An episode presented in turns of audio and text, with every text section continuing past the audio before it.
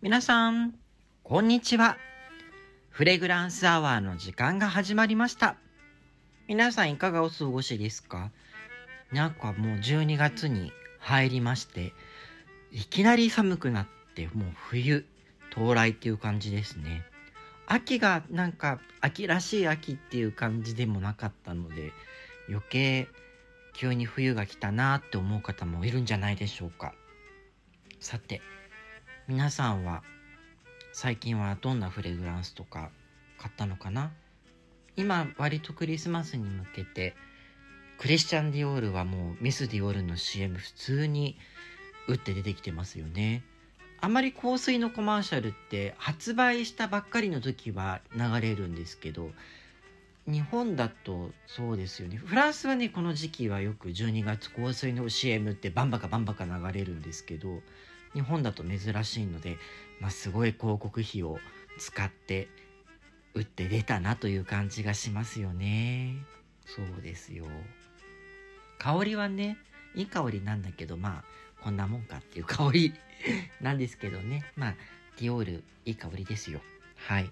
というわけで今日は12月に入ってからのフレグランスの最新の情報をお届けしていきたいと思います。なんか皆さんやっぱりクリスマスに向けて買うって人が多いのかな？それとも新年に向けて買うっていう人が多いのかな？どっちが多いんでしょうね。まあそんなわけで今日もフレグランスアワー始めていきたいと思いますのでどうぞ最後までお付き合いくださいね。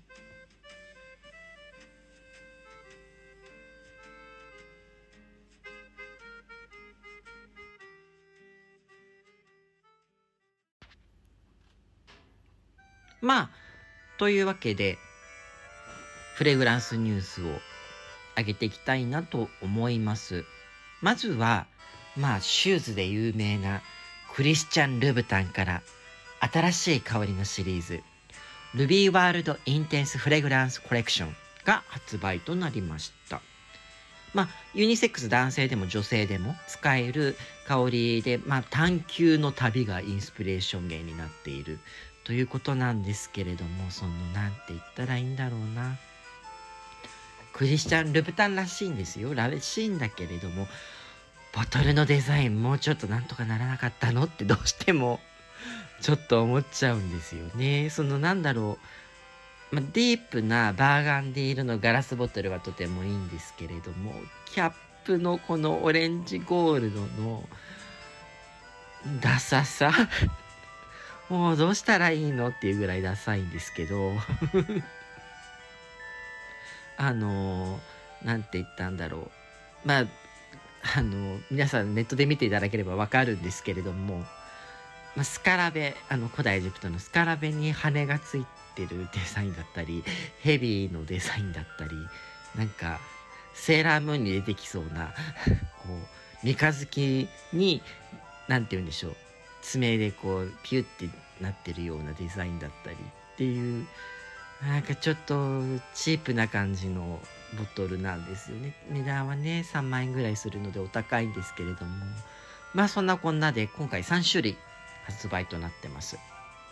でまあルビーシャルムという香りであの今言ったスカラベになんか変な羽がくっついてるデザインのやつなんですけれどもこちらがアロマティックシプレ調という形でゼラニウムとローズですね。あのいわゆるローズフレグランスに、まあ、お香の香りインセンスとパチューリですね。の香りが組み合わさった香りでまず香りの想像はつくんですけどモスが入ってる感じしないのでシプレというよりかはローズパチュリー系の香りですね。なんだろう。ローズパチュリー系だと最近最近ってわけじゃないですけど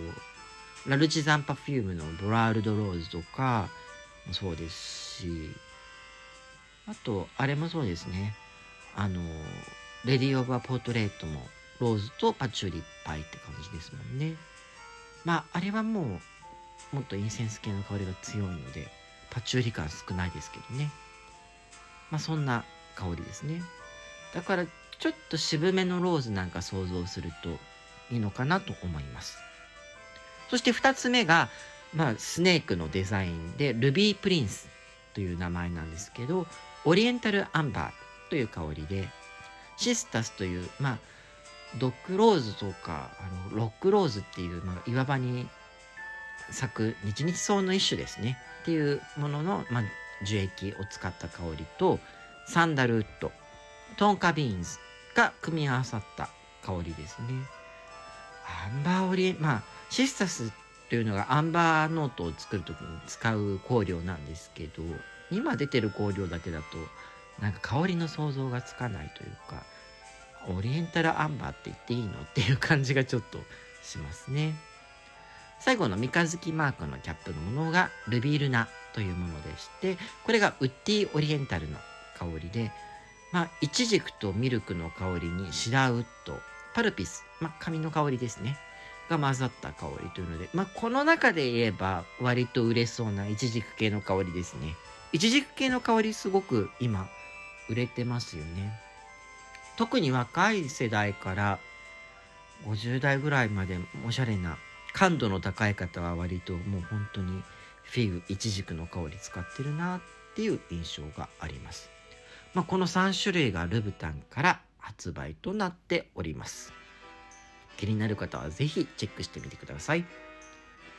続いてですがもう来年の話です2022年1月の26日の水曜日からジル・スチュアートからフローラ・ノーティスチョコレートコスモスの香りというのが登場します。チョコレートコスモスですよ。一応香りとしてはですね、ローズ、スズラン、サンダルウッド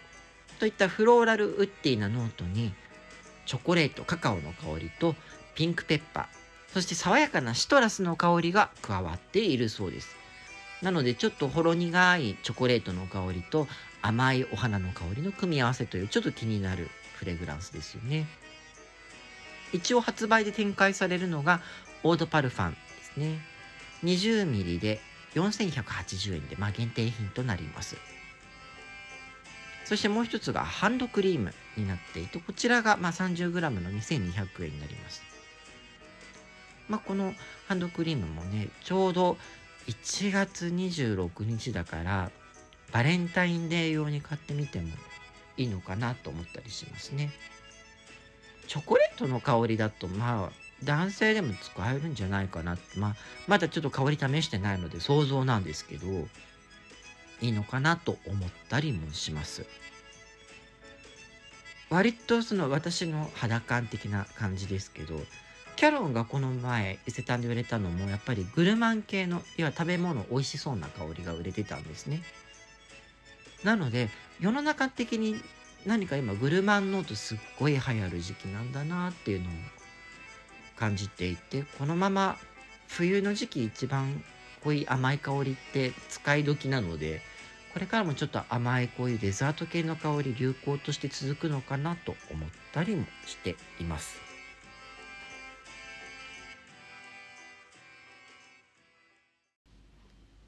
まあね、いろいろと冬は香水結構売れる時期なので各社いろいろやってるなって感じすごくしますね。では次のニュースですね。まあ、ちょっと前から出てるんですけど、ジバンシーのランテルディがソリッドパフュームで登場しています。リップクリーム型の形のソリッドパフュームになっていまして、オレンジフラワーやジャスミン、チューベローズの香りにパチュリーやベチバーが入った香りとなっていまして、もともとのジバンシーのランテルディオードリー・ヘプバーンのために作られた香りなんですけれども、この新しいランテルディはもうその面影はゼロになって、多分今売れる香りだろうなっていう香りになってしまっていて、そこはちょっと残念だなと思ったりします。さて、そんなわけで次にお届けする音楽はオードリー・ヘップバーンが出演してジバンシーのドレスが前編に出てくる映画、パリの恋人の中から一曲お届けしたいと思います。大変珍しいオードリー・ヘップバーンの声をお楽しみください。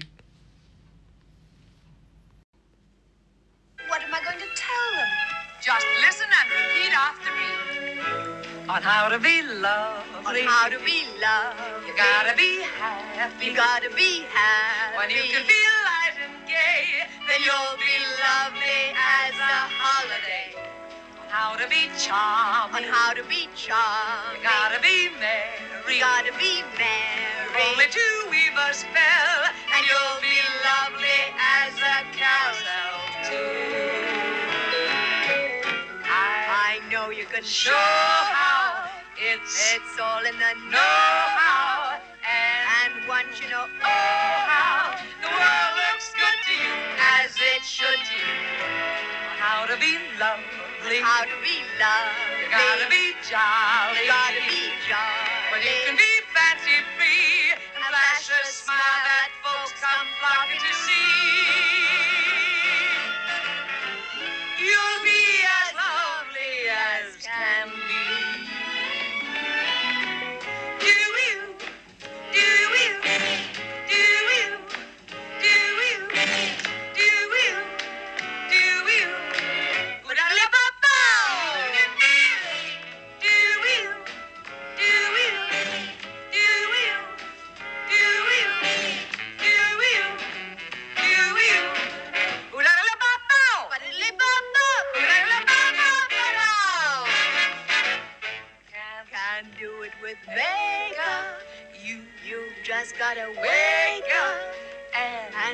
and to take up. life delirious, nothing serious. On how to be On lovely. how to be loved. Gotta be cheery. You gotta be A cheery. reward guarantee. You don't need dough. You don't need a college degree.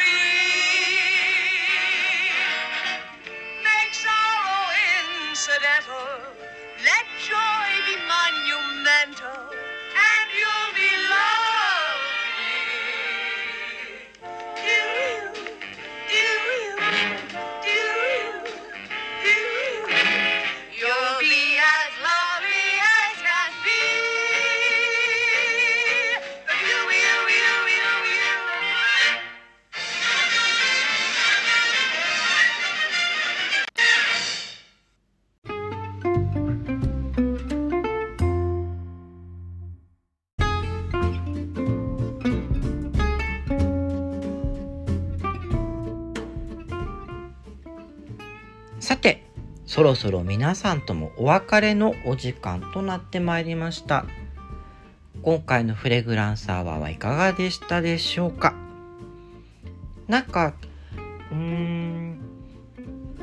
感想として冬だけどこう一押しの香りっていうのがまだ出てきてないのかなっていうのはすごく思っていてやっぱりコロナの影響もあってったせいか外資系のフレグランスがちょっと伸びが弱いかなと思っています。やっぱり伸びが良かったのは日本にまた再上陸してまあブランド自体もフレグランスとオーナーも変わったキャロンとかは結構売れてますしあとゲランはもう新しいシリーズめっちゃ売れてますね。まあその辺りしか今元気じゃないのかなっていう感じもすごくしています。では皆さん今回はこの辺りでお別れです。またお会いしましょう。